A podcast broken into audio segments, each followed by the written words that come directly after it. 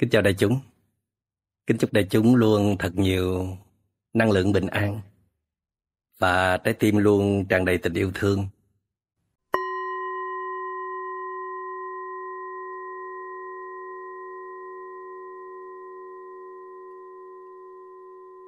Đức Phật nói uh, những điều bất như ý không nhất thiết là khổ đau. Những điều bất như ý nó chỉ là bất như ý thôi. Có thể nó làm cho mình uh, rung nhẹ, chao đảo chút xíu thôi, chứ không nhất thiết phải đưa tới khổ đau. Mà thậm chí là đôi khi những điều bất như ý nó cứ xảy ra, nó chẳng làm phiền gì được ta cả, là do chúng ta có sẵn một thái độ để đón nhận, để nghênh chiến với nó. Nhưng mà vì uh, chúng ta luôn luôn bận rộn, và chúng ta cho phép mình bận rộn và thích trở thành người bận rộn. Tại vì bận rộn có vẻ nghe nó hay hay, nghe có vẻ như là người có nhiều trách nhiệm, có nhiều việc to tát quan trọng để làm. Bận rộn có nghĩa là không có thất nghiệp á. Bận rộn là là người uh, có nhiều năng lực, có nhiều khả năng cống hiến. Cho nên là chúng ta rất là ghét sự không bận rộn. Vậy cho nên là từ rất lâu rồi chúng ta cố gắng uh, huấn luyện cho con người mình lúc nào cũng bận rộn. Mà bận rộn là gắn liền với căng thẳng. Ít khi nào mà chúng ta đạt được một trạng thái bận rộn mà không căng thẳng. Có người đạt được trình độ đó, nhưng mà rất là ít. Còn phần lớn chúng ta hễ bận rộn là căng thẳng. Trong cái bận rộn đó đó, nếu chúng ta dừng lại và xét kỹ thì chúng ta thấy rằng có những cái công việc, có những cái nhu cầu rất là dư thừa, không cần thiết. Có những cái mong muốn có thể buông bỏ bớt được, để làm cho cuộc sống mình nó trở nên gọn gàng, ngăn nắp, mà mình quản lý được nó. Bớt đòi hỏi, bớt mong cầu một chút, thì uh, cuộc sống của mình nó nằm trong tay của mình. Dễ dàng nhận ra là khi mà mình đi mà mình làm chủ cái bước chân của mình được, thư thái nhẹ nhàng. Khi mình ngồi xuống là ngồi rất là yên, rất là vững chãi. Khi mình ăn mình chỉ tập trung vào ăn thôi, không cần phải vuốt vuốt cái điện thoại, không cần phải mở tivi lên xem, không cần phải chuyện trò gì hết.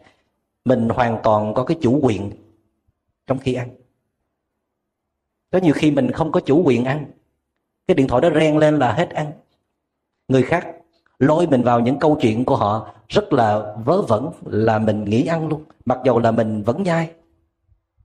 Nhưng mà mình không có ăn, là mình chỉ nhét thức ăn vào miệng thôi, chứ mình đâu có cảm thụ được vị ngon của thức ăn, đâu có thấy hạnh phúc trong khi ăn đâu. Cho nên là mình thường trực sống trong tình trạng mất chủ quyền trong đời sống. Đi cũng phải đi nhanh mới được, chứ không thể đi chậm. Ngồi như là ngồi trên đống than hồng, ngồi để giải quyết chuyện gì đó, để làm cái gì đó, chứ chưa bao giờ ngồi chỉ để là ngồi thôi. Ngồi để ngồi chơi. Mà nhiều khi mình ngồi thiền mình cũng căng đó.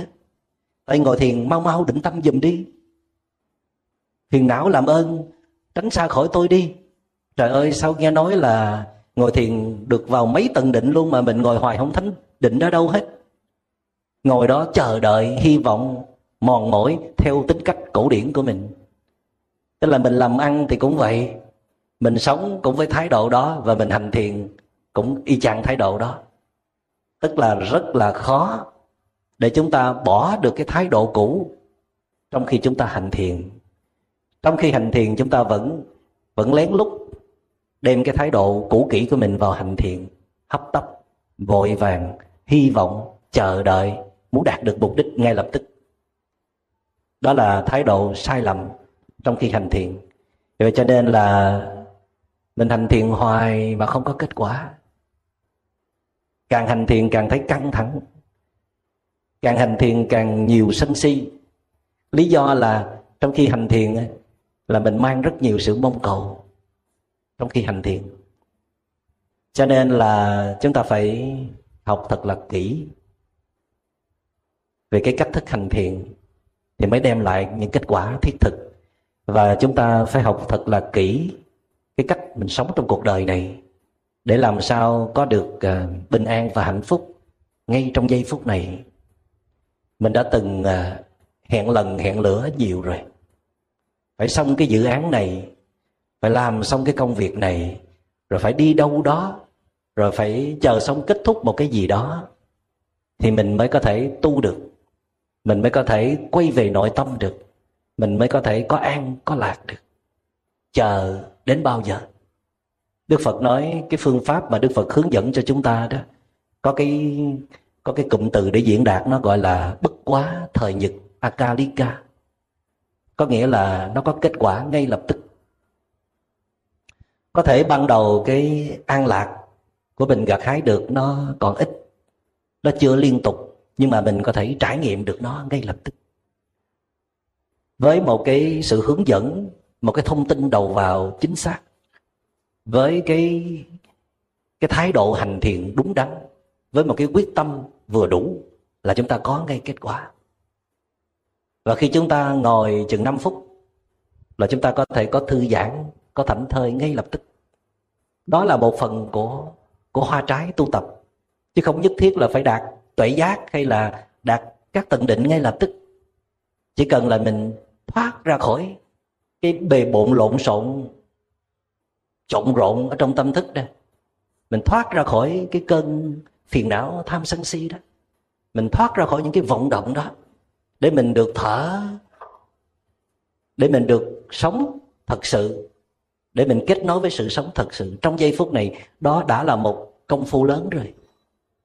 Từ một cái trận bão đang oanh tạc trong lòng của mình, một trận bão điên, mà mình thoát ra được nó, thoát ra khỏi cái nanh vuốt của con quái thú trong lòng, để mà mình ngồi yên. Nhiều khi mình ngồi đó uống một tách trà, hay là ngồi đó để ngắm mây trời thôi, là mình thấy đó đã là một sự giải thoát rồi, giải thoát ngay tức thì. Nếu mà mình biết biết cách tu tập. Và Và vì chúng ta luôn luôn là căng thẳng, chúng ta mong chờ quá nhiều tin tốt lành, những cái điều hấp dẫn sắp xảy ra, cho nên chúng ta đánh mất niềm tin. Cái hạnh phúc đó luôn có mặt trong hiện tại, ngay bây giờ. Nói cách khác là chúng ta đánh mất niềm tin vào chính mình. Chúng ta không đủ tin là chính chúng ta có thể tự tạo được hạnh phúc cho mình. Cho nên chúng ta vẫn còn hy vọng, chờ đợi, tìm kiếm ở các đối tượng xung quanh. Phải chờ người đó có một cái hành động gì đó, nói một câu nói, thì chúng ta mới cảm thấy vui, cảm thấy yên lòng và cảm thấy hạnh phúc. Chúng ta phải gặt hái thêm một số kết quả nữa, thành tựu nữa, chúng ta phải đạt tới một cái mục tiêu nào đó nữa, thì chúng ta mới có thể hạnh phúc được. Mà nhiều khi mình phải chờ dài mỏi cổ luôn, chờ từ ngày này qua người khác mà người đó vẫn không gọi điện thoại, chờ từ tuần này qua tuần kia mà người kia cũng không xin lỗi sám hối mình, chờ từ tháng này qua năm nọ mà người ấy vẫn chưa trở về, công việc thì cũng không có gì chuyển biến tốt, thì mình sẽ sống trong trạng thái của của khổ đau. Chờ một ngày để có hạnh phúc, nghĩa là sống trong những ngày tháng khổ đau. Đức Phật nói đừng chờ nữa. Cho dù các bạn có đạt được tất cả những điều đó, thì khổ đau nó cũng sẽ bắt kịp các bạn. Cho dù các bạn đang sở hữu những điều kiện hạnh phúc, nhưng các bạn không thể hạnh phúc được. Rất là kỳ lạ. Tôi thường hay nói là một trong những cái hội chứng tâm lý lớn nhất của thời đại bây giờ, người ta có thể gọi nó là trầm cảm, nhưng mà đối với tôi cái thứ có một cái thứ khác nó lớn hơn, nó đi trước trầm cảm nhiều trăm năm, nhiều ngàn năm rồi. Đó là hội chứng không thể thưởng thức được những điều kiện hạnh phúc mà mình đang có. Khi mà mình ngồi một cái bên người mù, mình sẽ cảm thấy mình hạnh phúc vì mình có một đôi mắt sáng. Ít nhất là mình có thể nhìn thấy được thế giới muôn màu, muôn vẻ. Mình có thể nhìn được gương mặt người thương của mình. Và khi mình uh, đi bên một cái người mà phải nhờ một người khác dìu mới đi được, cần có một đôi nạn gỗ, một chiếc xe lăn, thì mình mới thấy rằng được đi trên đôi chân của mình sải dài, bước từng bậc, thậm chí là mình còn chạy bộ được, còn chạy nhảy, chơi thể thao, thì mình sẽ thấy mình rất là hạnh phúc.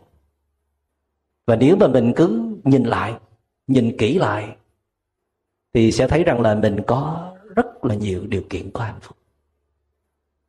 Cho dù là mình đang khổ đau, cho dù là mình đang có rất nhiều điều khó khăn chưa giải quyết được, cho dù là có rất nhiều điều bất như ý nó đang bủa vây mình, nhưng mà nếu mình thử liệt kê thì mình sẽ thấy cái nào nó nhiều hơn cái nào. Những điều bất như ý là bao nhiêu điều, và những điều như ý là bao nhiêu điều. Và khi mình nhả những cái điều bất như ý ra, đừng có đeo bám nó nữa, đừng có chăm chú vào nó nữa, lùi lại một bước để quan sát. Thì muốn làm được như vậy thì mình phải ngồi thiền, phải đi thiền hành cho tâm mình nó tĩnh lặng, nó không có bám chặt vào những cái điều bất như ý mà nó muốn giải quyết liền á. Thì bắt đầu chúng ta nhận ra rằng là chúng ta có rất nhiều điều kiện có hạnh phúc. Nhưng mà vì chúng ta không tin nó là những điều kiện có hạnh phúc, chúng ta chỉ tin những cái điều chúng ta chưa có thôi, chứ chúng ta không tin vào những điều chúng ta đang có. Nhưng mà trước kia, ba năm trước, năm năm trước, chúng ta đã từng tin là những điều mà chúng ta đang có nè, mà trước kia là chưa có, là những điều kiện có hạnh phúc. Như là mình muốn được ở bên người thương của mình vậy. Được ở bên người thương là một điều kiện có hạnh phúc. Chúng ta từng mong muốn điều đó. Nhưng mà tại sao bây giờ chúng ta ở bên người thương mà không có hạnh phúc? Cái vấn đề là tại người thương của chúng ta, hay là tại vì chúng ta? Cũng có thể là tại người thương đôi ba phần, nhưng mà tại chúng ta rất nhiều phần. Là vì chúng ta đã chán rồi, là vì chúng ta có những cái mong cầu mới mà người thương không thể đáp ứng được, là tại vì chúng ta có những cái vấn đề, có những cái vết thương đối với người thương của mình. Cho nên mặc dù ý thức được rằng có người thương là một điều kiện của hạnh phúc, nhưng không hạnh phúc được. Và nếu mà người thương vẫn cứ như vậy, vẫn cứ có một vài tính cách không dễ thương, có một vài lầm lỡ đối với chúng ta, nhưng nếu chúng ta chữa lành được trái tim, chúng ta sống quân bình tỉnh táo trở lại, thì chúng ta sẽ nhận diện được người thương là một điều kiện của hạnh phúc, và mình hạnh phúc về điều đó. Phải thật là tỉnh, thật là tỉnh thức, thì khi mình ăn mình mới thấy có hạnh phúc. Phải sống trong chánh niệm, trong sự tỉnh giác, thì khi mình đi, khi mình ngồi, khi mình uống nước, khi mình còn tiếp xúc được với đất trời, với thiên nhiên, mà mình cảm thụ một cách sâu sắc về những cái giá trị màu nhiệm đó, thì mình mới thấy mình hạnh phúc. Là tại vì, quý vị, có rất nhiều người họ không làm được điều đó, họ mất cái khả năng đó. Những người bị trầm cảm, những người bị những cái vết thương tâm lý, họ không thể ngồi yên xuống được, họ không thể kết nối sâu sắc với con người, với thiên nhiên được, họ không thể nào thở những hơi thở an bình được. Chúng ta làm được, chúng ta còn có thể làm được, nghĩa là chúng ta còn rất nhiều điều kiện có hạnh phúc. Vậy thì ngay khi chúng ta đang có khổ đau là chúng ta vẫn còn có thể có hạnh phúc, chứ không nhất thiết là phải loại trừ hết khổ đau rồi thì chúng ta mới có hạnh phúc. Khổ đau có mặt á, mà mình đồng nhất toàn bộ con người mình với khổ đau á, thì khổ đau nó mới quật ngã mình được, thì khổ đau nó sẽ chiếm cứ hết toàn bộ con người và đời sống của mình. Nhưng mà khi khổ đau nó có mặt, nhưng mà mình ngó lơ đó, mình đừng có đề cao đó, đừng có quá tôn vinh đó, đừng có mân mê nó nữa. Chỉ cần quay về chú ý vào những điều kiện hạnh phúc mà mình đang có, mà những điều kiện đó đang có mặt với chúng ta trong giờ phút của hiện tại. Chỉ cần đi thiền hành, cảm nhận cái hạnh phúc được đi trên đôi chân của mình mười lăm phút, nửa giờ. Chỉ cần ngồi yên để thở, thả lỏng, cảm nhận là mình còn sống, hơi thở còn vào ra, cơ thể, sức khỏe mình còn khá tốt, mình cảm thấy vui về điều đó. Rồi trong một sự tĩnh lặng nào đó đủ sâu, mình nghe được tiếng chim hót, mình ngửi được mùi thơm của những đóa hoa trong khu vườn nhà, mình thấy được sự có mặt màu nhiệm của những người thân xung quanh. Điều đó nó làm cho tâm bình an của mình nó xuất hiện. Và khi ấy mình thấy các vấn đề xung quanh chẳng là gì cả. Mặc dầu là trước đó mình thấy nó rất là khủng khiếp, mình thấy nó rất là nguy hiểm, và mình nghĩ nếu mà mình không có loại trừ nó chắc là mình không sống nổi. Nhưng mà Đức Phật nói nếu mà loại trừ được thì cứ loại trừ, né được thì cứ né. Nhưng mà nếu không loại trừ được, không né được, thì hãy quay về nương tựa vào chính mình, tin vào sức mạnh ở bên trong chính mình, tin rằng khi tâm ta thay đổi từ một cái tâm bất an trở thành một cái tâm an, từ một cái tâm mệt mỏi trở thành một cái tâm tươi tỉnh, từ một cái tâm bị nhiều vết thương trở thành một cái tâm được chữa lành, thì chúng ta nhìn mọi thứ xung quanh chúng ta bằng một con mắt khác. Nhất thiết duy tâm tạo. Tâm chúng ta như thế nào thì chúng ta sẽ nhìn thực tại như thế ấy. Mà để chúng chúng ta ngồi tĩnh tâm thêm vài phút. Đừng để cho tâm con khỉ của mình nó lao xao, tâm con ngựa của mình nó chạy lang thang nữa, tâm viên ý mã. Bây giờ hãy cho nó trở về với thân, cho nó kết nối với thân, để nó cảm nhận cái hạnh phúc, vì nó đã được trở về nương tựa vào thân. Trước giờ chúng ta nương tựa vào rất nhiều đối tượng ở bên ngoài. Chúng ta chờ đợi, hy vọng các đối tượng bên ngoài làm cho chúng ta có hạnh phúc. Và khi các đối tượng bên ngoài xảy ra không theo ý của chúng ta nữa, thì chúng ta bực bội, khó chịu và đau khổ. Như vậy thì không nên tập trung giải quyết các vấn đề ở bên ngoài, mà hãy quay về nội tâm. Con đường thoát khỏi những khổ đau chính là con đường trở về làm mới nội tâm, làm cho tâm hồn vững mạnh, bình an, lành lặn, thì các vấn đề sẽ được hóa giải, không trách móc nữa, không đáp trả trừng phạt nữa, không chờ đợi hy vọng nữa. Chỉ có sự quay về nương tựa vào chính mình, nương tựa vào hơi thở, đi vào, đi ra.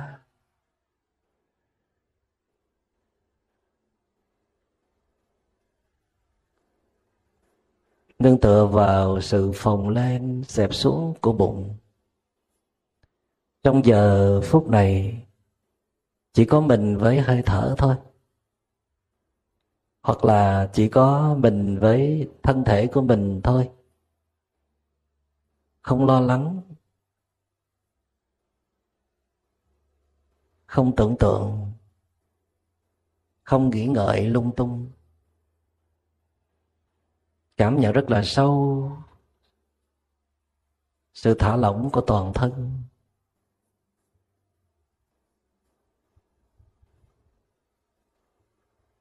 Đây là hơi thở vào, còn đây là hơi thở ra. Vào biết vào, ra biết ra.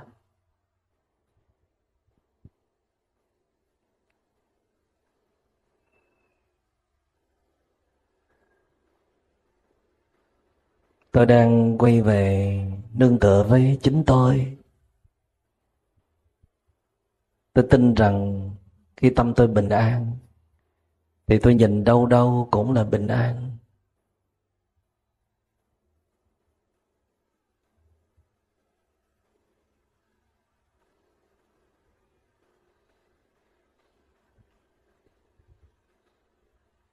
tôi không độ thừa trách móc nữa,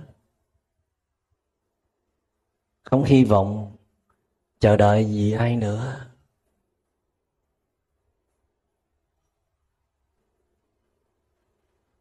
Tôi đang an trú.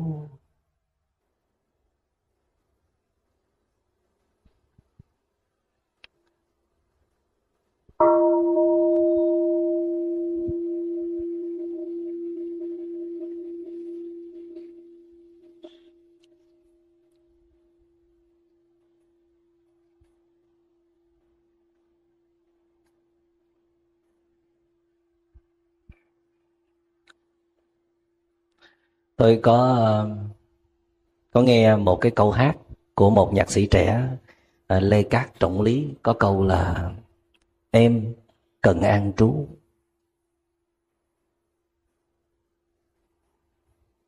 Có thể là em cũng cần được yêu thương, em cũng cần được thể hiện, chứng tỏ, em cũng cần thành công. Nhưng mà những lúc khác đi, lúc này em yếu lắm rồi, em kiệt sức rồi. Mà nếu em cứ tiếp tục tranh đấu, tiếp tục hơn thua, tiếp tục tìm kiếm nắm bắt ở bên ngoài là em sẽ gục ngã. Cho nên khi mà em được gặp một bậc tỉnh thức, một người vững chãi, một người à, hiền triết, thì người đó sẽ cho em một lời khuyên là em dừng lại đi, em cần được an trú. An trú trước đi. Nói như nhạc sĩ Trịnh Công Sơn là về đây đứng ngồi, đường xa quá mỏi. Về đây đi rồi đứng cũng được, ngồi cũng được, nhưng mà đừng có đi nữa. Đừng có lao tới phía trước, đừng tranh đấu, đừng hơn thua, đừng chờ đợi, đừng hy vọng nữa. Nghỉ ngơi đi, đường dài quá. Đừng có hăng quá như vậy. Cần phải Cần phải giữ phong độ, giữ sự quân bình, cần phải có năng lượng đầy đủ, rồi hãy đi tiếp. Em đang bị vết thương hành hạ, em đang bị phiền não khống chế, em đang sống trong năng lượng tiêu cực mà tự em đã tìm nhiều cách mà không thoát ra được. Thì có một cách mà em quên rồi. Có thể là hồi xưa, hồi còn nhỏ, em đã từng trải nghiệm qua. Từ thời còn ấu thơ, em đã được cha mẹ, ông bà, tổ tiên trao cho em cái kinh nghiệm đó mà em đã quên rồi. Đó là dừng lại, an trú. An trú là ở yên trong giây phút của hiện tại một cách tuyệt đối, không có trông mong gì giây phút kế tiếp, điều gì hấp dẫn sẽ xảy ra nữa. Chỉ cần có mặt cho chính mình, trở về với chính mình. An trú là bằng lòng một cách trọn vẹn nhất trong giây phút này. Mặc dầu nó có thể là một giai đoạn thôi, sau đó em có thể đi tiếp, có thể bước tới phía trước để hoàn thành trách nhiệm, tiến tới mục tiêu, giúp đời, giúp người. Nhưng mà trong giây phút này em không thể làm được những điều đó. Em cần được an trú. Nhưng mà có được những cái bậc thầy, những cái bậc tỉnh thức như vậy trong cuộc đời không phải là dễ. Có những lúc chúng ta không tìm đâu được những người có thể soi sáng, khai thị cho mình, thì chỉ còn có cách là phải tự mời cái vị thầy trong lòng của mình ra. Inner teacher, người thầy ở bên trong. Mình phải tự nhắc nhở mình thôi. Mình phải tự nhìn thấy tình trạng của mình và tự nói với chính mình rằng là mình cần được an trú. Mấy ngày qua tôi có tiếp một cái cuộc điện thoại của một bạn. Bạn nói rằng là tại vì bạn đã liên lạc về đoàn thể của tôi à, mấy tuần trước, và trong tình trạng rất là thiểu não. Cái giọng của bạn rất là yếu ớt và khô kiệt năng lượng.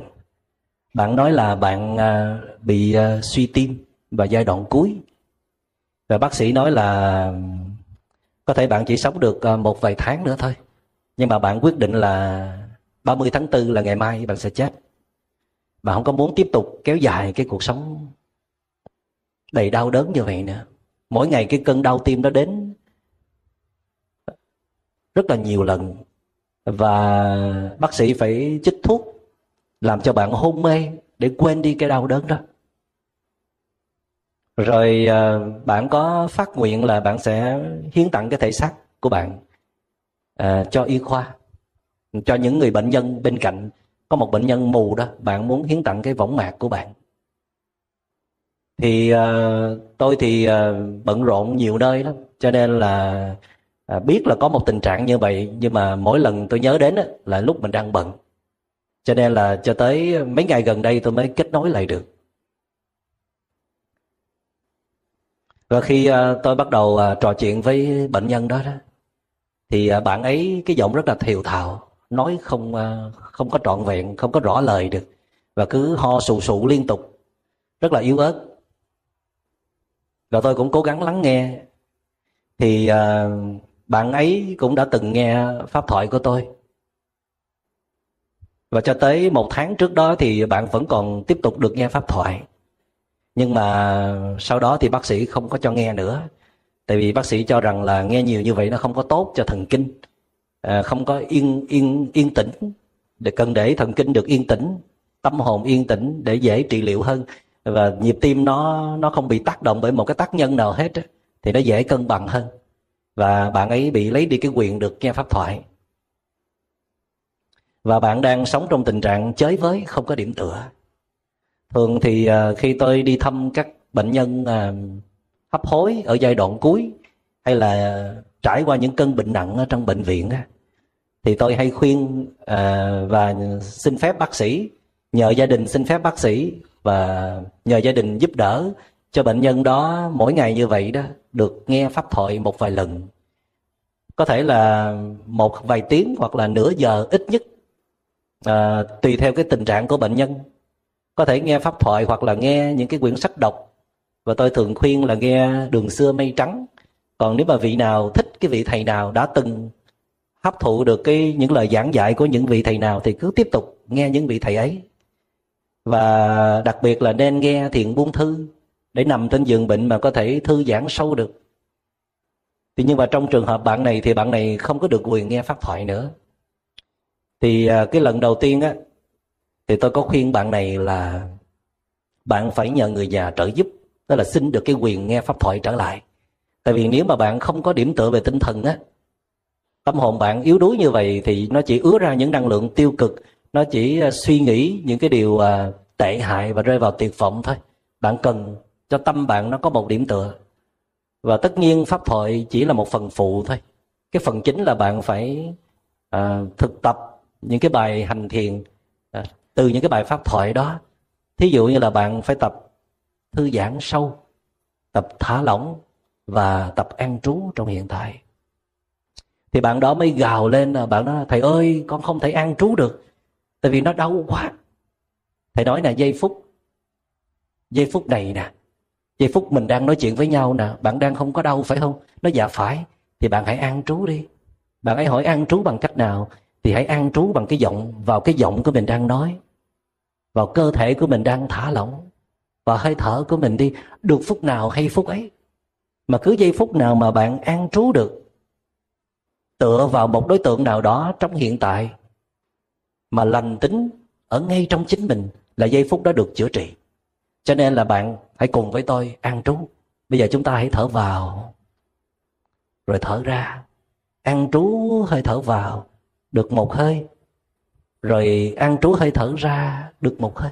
Và tôi bắt đầu thực tập cùng với bạn ấy. Thì tôi hỏi bạn an trú được không? Bạn nói dạ được, nhưng mà phải có thầy mới an trú được. Thì uh, tôi nói là bạn hãy cố gắng. Theo lời khuyên của tôi là lúc nào mà mình không có đau, bị cơn đau nó tấn công, thì phải tranh thủ an trú. Coi như là mình tranh thủ bào chế thuốc cho chính mình. Và mình phải luôn có niềm tin rằng bất kỳ một cái hơi thở còn là mình vẫn còn sống. Phải có niềm tin, cái sự sống nó còn đầy ở trong chính mình. Chỉ có phần tim là cái phần nó yếu đi thôi, còn những cái phần mạnh mẽ khác trong cơ thể nó vẫn còn. Và khi mình tiếp xúc sâu vào trong cơ thể đó, thì những cái phần lành lặn nó sẽ đem cái nguồn năng lượng lành để nó đến chăm sóc, nó chữa lành những cái phần đau nhất trên cơ thể. Thì mình phải có cái niềm tin đó. Phải có niềm tin thì mới chữa trị được. Đầu tiên là tin vào cái khả năng tự chữa trị của mình. Thứ hai là mình phải tin vào cái phương pháp này, nó có thể giúp được mình. Vì vậy cho nên là tôi khuyên là phải phải phải chăm chỉ, phải tinh tấn và phải phải gọi là dũng mãnh lên, can đảm lên để mà vượt qua những cơn đau mà mình vẫn còn đối mặt được, cứng cơn đau nhẹ nhẹ thôi. Đó là lời khuyên đầu tiên. Lời khuyên thứ hai là tôi khuyên bạn ấy à, nhờ người thân giúp đỡ, tranh đấu để thưa với bác sĩ là là mình rất là cần sự hỗ trợ của các bài pháp thoại, của các vị thầy tâm linh, họ truyền cái năng lượng bình an của mình đến qua các bài pháp thoại đó. Và điều thứ ba tôi khuyên bạn ấy là, tại vì bạn ấy nói rằng là bạn ấy muốn hiến xác vân vân, thì tôi nói bạn ấy đừng có nghĩ tới chuyện đó. Công việc của bạn bây giờ chỉ là an trú, còn tất cả những thứ còn lại mình giao cho người thân của mình giải quyết. Đừng có quá bận tâm, hãy tập trung vào việc an trú. Thì uh, sau đó thì uh, mỗi ngày bạn gọi cho tôi rất là nhiều lần, vài chục lần, nhưng mà tôi không có ở gần cái điện thoại. Và tôi có thấy nhưng mà tôi cũng không có nhấc điện thoại được, tại vì phải phải làm rất là nhiều việc. Và tôi cũng không có muốn nhấc điện thoại một cách dễ dàng để bạn dựa dẫm vào tôi, cho nên là tôi chỉ chờ đúng thời điểm mà tôi mới gọi lại thôi. Thì uh, một phần là tôi cũng có một cái niềm tin rằng là với cái qua cái cách tiếp xúc như vậy thì tôi không nghĩ là bạn bạn quá tệ đâu, bạn vẫn còn nhiều hy vọng lắm. Thì uh, cho đến hồi tối này thì tôi có bắt đầu gọi điện thoại lại. Tôi nói với bạn là thì bạn cũng vẫn cái giọng uh, thều thào, thiểu não, đau khổ tột cùng và cần được giúp đỡ. Thì mình cũng hiểu được tâm trạng của bạn. Tôi có hỏi là bạn có thở sâu chưa? Bạn tập an trú chưa? Thì bạn trả lời là cũng có, nhưng mà không được nhiều. Nhưng mà tôi nghe được cái giọng bạn báo cáo như vậy, tôi tin là bạn chưa có thật sự cố gắng, tức là chưa có đặt trọn niềm tin, mà bạn chờ đợi cái, cái điện thoại của tôi nhiều hơn, chờ cái sự tiếp sức của tôi nhiều hơn. Tôi hỏi bạn là bạn có thưa với bác sĩ là cho bạn được phép nghe điện thoại liên tục chưa? Thì bạn nói dạ cũng chưa, chưa có dám, bác sĩ không có cho. Thì tôi nói là bạn có thể nghe pháp thoại trên cái điện thoại mà bạn đang gọi tôi nè. Và bạn nói bạn không có tiền ở trong tài khoản. Tôi nói bây giờ tôi sẽ gửi tiền vào tài khoản của bạn để bạn nghe pháp thoại tôi nghe. Thì bạn ấy phân vân một chút rồi bạn ấy có đồng ý. Nhưng mà tôi nói rằng à, sau đó thì bạn lại lại đưa ra một cái câu hỏi rằng là bây giờ là um, bạn có thương, có quý một cái người nào đó mà người đó rất là ơ hờ đối với bạn, thì bây giờ bạn sẽ xử lý như thế nào? Thì tôi nói bạn đừng có quan tâm tới những cái mảng đó, những cái đề tài đó nữa. Cái công việc chính của bạn bây giờ là an trú. Bạn cần được an trú cho chính bạn thôi. Còn những người xung quanh, những điều bất như ý trong đời sống từ từ mình tính sao.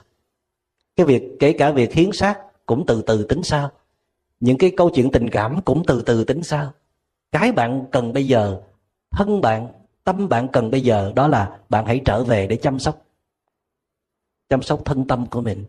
Cho nên là bạn nếu cứ tiếp tục chờ đợi cuộc điện thoại của tôi thì bạn sẽ rất là đau khổ. Tại vì tôi không thể nói điện thoại với bạn suốt hai mươi bốn giờ trong ngày, từ ngày này qua ngày khác. Và như vậy chỉ làm cho bạn mất niềm tin vào chính bạn thôi. Nghĩa là bạn tin vào tôi rồi bạn bỏ rơi bạn. Nhưng mà công việc của tôi đó là đánh thức cái niềm tin ở trong bạn. Cho nên là tôi sẽ rất hạn chế nghe điện thoại của bạn. Chỉ tới khi nào bạn chịu thực tập, bạn báo cáo cho tôi nghe mỗi ngày bạn an trú như thế nào, bạn trở về với con người của mình để chăm sóc yêu thương như thế nào, thì tôi sẽ quay lại. Vậy thì đầu tiên là tôi sẽ gửi tiền vào tài khoản của bạn để bạn nghe pháp thoại mỗi ngày, nghe nửa giờ hay là một tiếng thôi. Bạn làm được không? Bạn có cái dây để nghe điện thoại không? Tức là cái earphone đó. Bạn nói có, vậy thì tốt quá rồi. Và sau khi nghe điện thoại xong thì bạn nhớ nằm thở. Bạn còn đi di chuyển được, đi cũng thở, nhớ thả lỏng, nhớ an trú, nhớ chỉ là có phút giây này thôi. Tại vì tôi rất là tin vào cái sự thực tập này. Tôi cũng có kể qua một lần là cái lúc tôi ở uh, cái trung tâm thiền ở Mỹ, ở phía đông bắc Hoa Kỳ. Thì uh, khi tôi về trung tâm thiền đó, tôi được uh, giao trách nhiệm chăm sóc uh, một vài bệnh nhân bị uh, uh, trầm cảm hoặc là ung thư ở giai đoạn cuối. Tại vì cái trung tâm của chúng tôi có có nhận thêm trách nhiệm về tâm lý trị liệu. Ở trung tâm của chúng tôi thì chỉ có một vài vị thầy từ Tích Lan, từ Miến Điện, còn lại là người Mỹ. Thì à, cái lần đó tôi được à, trao trách nhiệm là chăm sóc một à, bà cụ à, sáu mươi tư tuổi từ bên Anh qua. Tức là có một người quen ở bên Mỹ và bà cụ đi qua, à, người quen chơi là cũng nghĩ là chỉ còn có ba tháng nữa là mình chết rồi. Thì bác sĩ nói là bà bị ung thư ở giai đoạn cuối, cho nên là bà định đi du lịch chơi thôi. Và trước đó thì bà làm hiệu trưởng của một ngôi trường tiểu học. Bà có một cái khối tài sản rất là lớn. Và bà nói là cả đời của bà chỉ kiếm tiền thôi, chỉ tập trung vào những công việc giáo dục, bà quên bản thân của mình. Thì tới khi mà bác sĩ báo là bà bị ung thư ở giai đoạn cuối, thì bà cuống cuồng lên. Bà nghĩ rằng là bà không còn thời gian để sống nữa, cho nên là bà nhanh chóng trao hết cái công việc của mình lại cho người khác. Mặc dầu là bà đã về hưu trước đó mấy năm rồi, nhưng mà vẫn cố vấn cho cái ngôi trường tiểu học đó. à, Công việc nó cũng còn khá nặng nề. Thì à, bà quyết định đi du lịch, đi bất cứ nơi nào để cảm thấy thư giãn, thoải mái và thưởng thức những giây phút cuối cùng của cuộc đời mình. Và bà nghĩ là bà chỉ còn ba tháng nữa để sống thôi. Thì à, khi bà đến cái vùng Đông Bắc Hoa Kỳ á, thì à, người thân của bà mới giới thiệu tới trung tâm thiền mà tôi đang ở đó. Thì tôi chỉ là một trong số vài chục vị giáo thọ ở đó, và tôi được uh, trách nhiệm chăm sóc bà. Thì công việc của tôi là hướng dẫn bà thiền tập, hướng dẫn bà các bài thiền rất là cơ bản. Và tôi có biết là bà chỉ còn ba tháng để sống thôi, cho nên tôi với bà mới ngồi xuống làm một cái cam kết là bà ơi, bà chỉ còn có ba tháng nữa để sống, mà nghe nói là bà đã xài hết nửa tháng rồi, còn có hai tháng rưỡi à. Cho nên là chúng ta sẽ cam kết với nhau rằng là chúng ta sẽ sống kỹ từng giờ, từng phút trong hai tháng rưỡi này trước khi bà bà chết ha. Và tôi muốn là bà chết trong một cái năng lượng cực kỳ bình an, thanh thản và sâu sắc nhất từ trước tới giờ. Thì uh, tất nhiên là bà rất là hạnh phúc, tại vì bà không có con, mà tới giờ phút cuối cùng mà được có một người để hướng dẫn tinh thần, làm điểm tựa như vậy thì rất là hạnh phúc. Nhưng mà người Tây phương có một đặc điểm rất là rất là đáng quý là họ không tin thì thôi, và khi họ đã tìm hiểu thông tin kỹ, họ đặt trọn niềm tin rồi đó, thì họ sẽ đi theo sự hướng dẫn của mình hết lòng. Nó hơi khác với người Đông phương mình tí.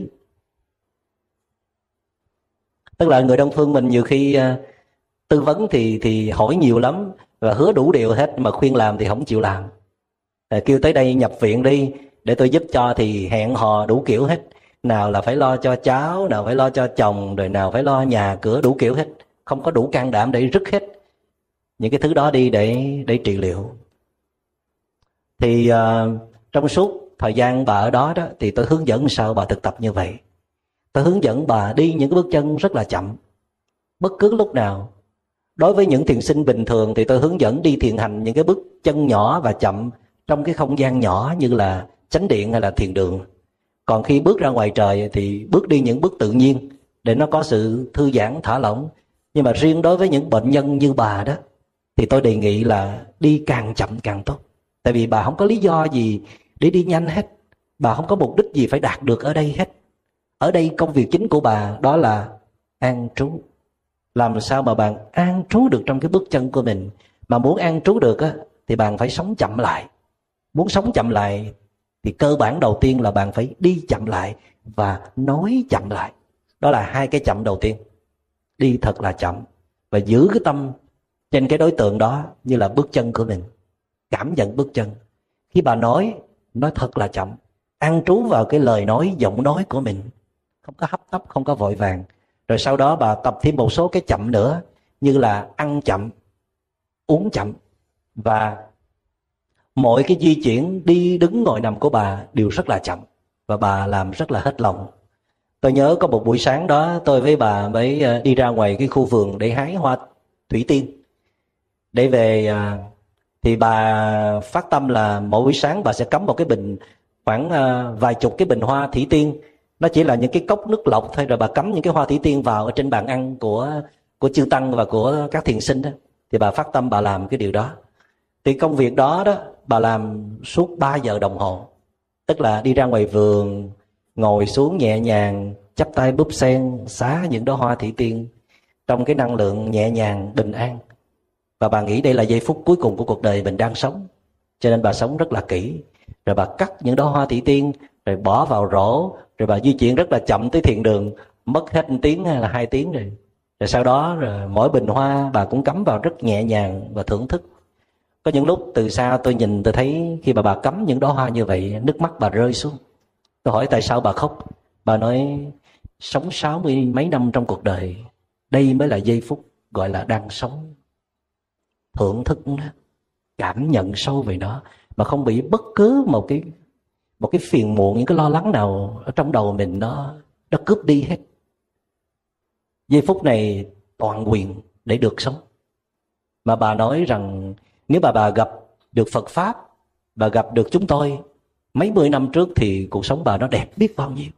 Mặc dầu là bà đã có cống hiến cho nền giáo dục, bà đã giúp đỡ nhiều hội từ thiện, giúp đỡ rất nhiều các em nhỏ, nhưng bà thấy rằng trong những cái hành động bà làm mang rất nhiều phiền muộn, mang rất nhiều sự căng thẳng, rất nhiều năng lượng tiêu cực. Giá như cũng những cái công việc đó mà bà làm với một cái tâm bình an, thư giãn và tận hưởng cuộc sống như vậy thì nó tuyệt diệu vô cùng. Tôi phải nói với bà là thôi bà đừng có tiếc nữa. Bà tiếc thì bà lại tiếp tục bỏ rơi những giây phút của hiện tại. Đừng có ăn năn nữa. Giây phút này không phải là giây phút để dằn vặt bản thân, trách móc bản thân, để mà tiếc nuối quá khứ. Giây phút này là giây phút nắm bắt kỹ giờ phút của hiện tại. Bà chỉ còn có, bà biết còn bao nhiêu ngày nữa không? Cho nên là bà phải trở về ngay giây phút hiện tại và an trú ngay đi. Những lúc tôi nhắc nhở như vậy bà rất là hạnh phúc, lúc nào cũng chắp tay búp sen cảm ơn tôi hết. Thì uh, cái cái sự thực tập hết lòng của bà đó nó gây rất nhiều sự chú ý cho các vị thiền sư và thiền sinh ở đó, rất là kính phục một cái người lớn tuổi như vậy. Có rất nhiều cái sự tuyệt vọng trong lòng, có rất nhiều cái đau nhức ở trong bản thân mà vẫn cố gắng nương tựa vào những cái phương pháp thực tập như vậy để để tự vượt qua cơn đau nhức và để đối diện với nỗi sợ hãi trong lòng của mình một cách rất là kiên cường. Thì uh, còn khoảng một tuần lễ nữa bà chết á, thì bà xin về, bà được xin về và chúng tôi cũng làm một cái buổi tiền trà, tiền trà để tiễn bà cũng rất là bùi ngùi, cũng rất là uh, nhiều xúc cảm. Thế rồi uh, chúng tôi quên hẳn cái câu chuyện của bà đi. Bốn năm sau, bà gửi về cho tôi một cái postcard, một cái uh, một cái tấm hình du lịch á. Bà đang du lịch ở bên Pháp và tham gia vào một cái hội từ thiện và giúp các em nhỏ về về về giáo dục, nhưng mà bà đưa thiền vào. Bà giúp uh, một cái hội từ thiện nữa. Bà kể cho tôi nghe là ở bên Anh á, bà lập ra một cái hội từ thiện dành cho những người lớn tuổi uh, sống sâu sắc trong giờ phút của hiện tại, và bà có chụp những cái tấm hình được sinh hoạt với các em, giúp các em ngồi thiền, đi thiền hành, rất là hạnh phúc. Bà nói với tôi rằng là bác sĩ nói là bà sẽ còn lâu lắm mới chết.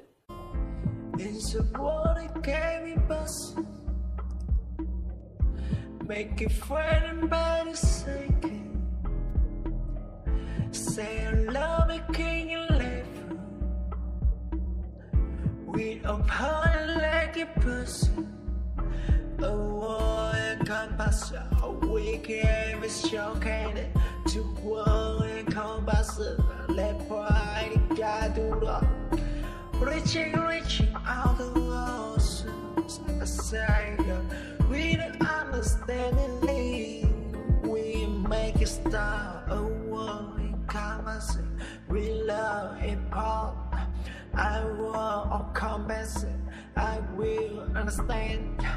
We'll make a star, each side by side, each way to understanding, understanding, standing. It's a world that can be possible, make it friend and better sinking. Say love it, can you live? We are parted like a person. A warrior compass, a weak aim is choking. To warrior compass, let pride guide the road. Để làm được như vậy, tất nhiên nó cần những điều kiện hỗ trợ, đó là những người hành thiện như chúng tôi, cần trung tâm thiền, cần người hướng dẫn. Nhưng mà bên trên tất cả những cái thứ đó, đó là niềm tin của bà. Niềm tin ở đây không phải là chỉ tin vào Phật Pháp, tin vào những cái phương pháp không, mà tin vào chính mình, khả năng tự chữa trị. Và Đức Phật nói mọi khổ đau nó từ ở trong tâm của chúng ta. Và cái liệu pháp để chữa lành nó đó, nó cũng từ ở trong tâm của mình. Thật ra câu nói này là do tôi diễn giải từ giáo lý tứ diệu đế của Đức Phật. Khổ là do tham sân và si, và con đường thoát khổ là diệt trừ tham sân và si. Thì cái nghĩa nó rất là rộng. Bây giờ tôi nói cái nghĩa nó gần hơn là những vết thương trong lòng của mình. Thì chỉ có những cái loại thuốc trong lòng của mình nó mới có thể chữa lành được. Mà thuốc đó là gì? Là sự an trú, sự thư giãn, sự bình an, sự thảnh thơi. Cho nên giây phút nào mà mình an trú được là giây phút đó còn có thể cứu chuộc, còn có thể thay đổi được tình trạng khổ đau của mình.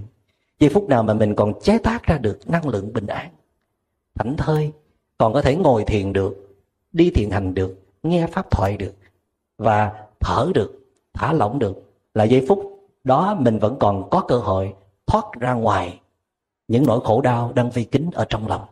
Và như đã nói là khi tâm chúng ta nó vững mạnh, nó lành lặn, nó tỉnh táo, thì những cái khổ đau kia không là gì cả. Chúng ta có thể tìm ra được cái cách để giải quyết nó, tại vì chúng ta đã minh mẫn sáng suốt hơn. Nhưng mà nhiều khi chúng ta cũng không cần phải giải quyết nó, cứ để nó ở yên đó. Tại vì bây giờ mình thấy nó không còn là vấn đề nữa, mình không có quá tập trung vào nó nữa. Trước đây mình bị quá thu hút bởi nó, tại vì năng lượng mình nó quá yếu, quá cạn kiệt. Bây giờ mình đã ý thức ra được rằng nếu mình làm cho nội lực mình mạnh, mình tạo ra một cái sức mạnh ở bên trong, khơi dậy sức mạnh ở bên trong, thì tất cả những cái khổ đau kia nó sẽ bị đẩy lùi, và sẽ chúng ta nó sẽ trả lại một cái tâm bình an, tâm hạnh phúc. Nếu chúng ta muốn thì nó có thể xảy ra ngay trong giây phút này. Chỉ cần trở về với hơi thở, chỉ cần trở về với giây phút hiện tại, chỉ cần thả lỏng toàn thân và cảm nhận, chỉ cần an trú trên bước chân là chúng ta đã thoát ra khỏi khổ đau rồi. Còn nếu chúng ta cứ tiếp tục duy trì sự thực tập đó thì khổ đau sẽ không thể nào bắt kịp được chúng ta. Khổ đau chỉ có thể vây kín chúng ta nếu chúng ta cho phép.